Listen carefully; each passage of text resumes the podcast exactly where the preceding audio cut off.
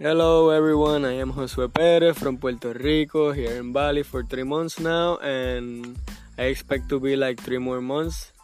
Uh, I am here with Wendy and two more friends, Shweta from India and Nora from Germany, and we're here in like uh, self-quarantine because of coronavirus, and yeah, tough times. It is a world crisis. And it will mark a time in history. My kids and grandchildren are gonna be able to read, uh, read from this uh, crisis, and and I'm gonna be able to like tell them. And so, yeah, I just wanna share how I feel about this situation and let you guys know what you can do if you encounter a similar situation. Yeah, basically there was. Simple precautions, just to wash your hands and like stay away from people, like like social distancing and everything, and also wash your phones. Uh, if you go out, buy a mask. Did you say you wash your phone? Wash your phone, yeah, wash? because I mean wash. clean maybe. Ah, clean, clean, clean your phone because it's very dirty, like even dirtier than a I'm public. Wash your phone with the soap, with, with, with the sink, and yeah, okay, or, or even hand sanitizer, just pour it. All right, then, um, alcohol, probably, yeah, yeah, that is a very simple way. But also, here in Bali, like, not just having fun. Um, if you miss your family, just contact them via FaceTime or chat. It's very simple to communicate nowadays. And yeah, um, I'm here in Bali.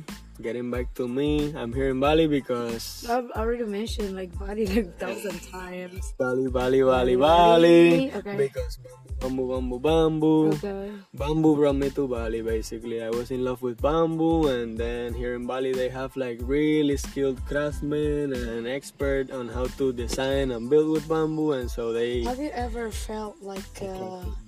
felt like trapped, like maybe you cannot go out, maybe in your country, maybe you had a bad disease before and your government asked you to stay home? Never?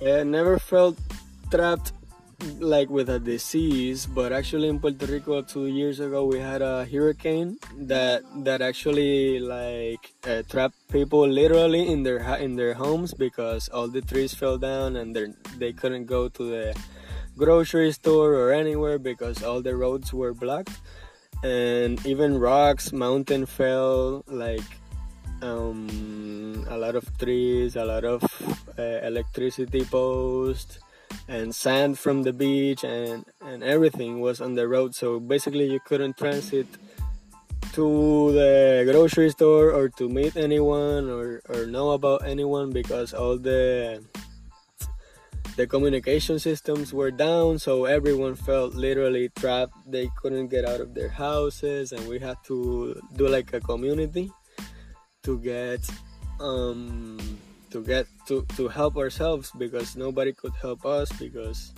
everything was blocked. So it was very intense, and in that sense, yeah, we felt trapped, trapped in um. in our houses, just like uh, just like now with the coronavirus, but in a literal sense, basically. Okay, so uh, for now, what what makes different, you think, when you're in Puerto Rico and in Bali now?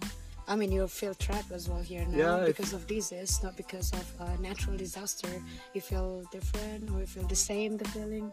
No, it's it's very different because now I don't have my family, I don't have the community, and this type of trap is like. Um, global crisis. Global crisis. Yeah, I don't feel like oh people like people aren't helping me because everyone is in the same situation. Like when I was in Puerto Rico, I felt like people didn't help me. Like we had to help ourselves, you know, because there was no one gonna help us. Really? We had to help ourselves.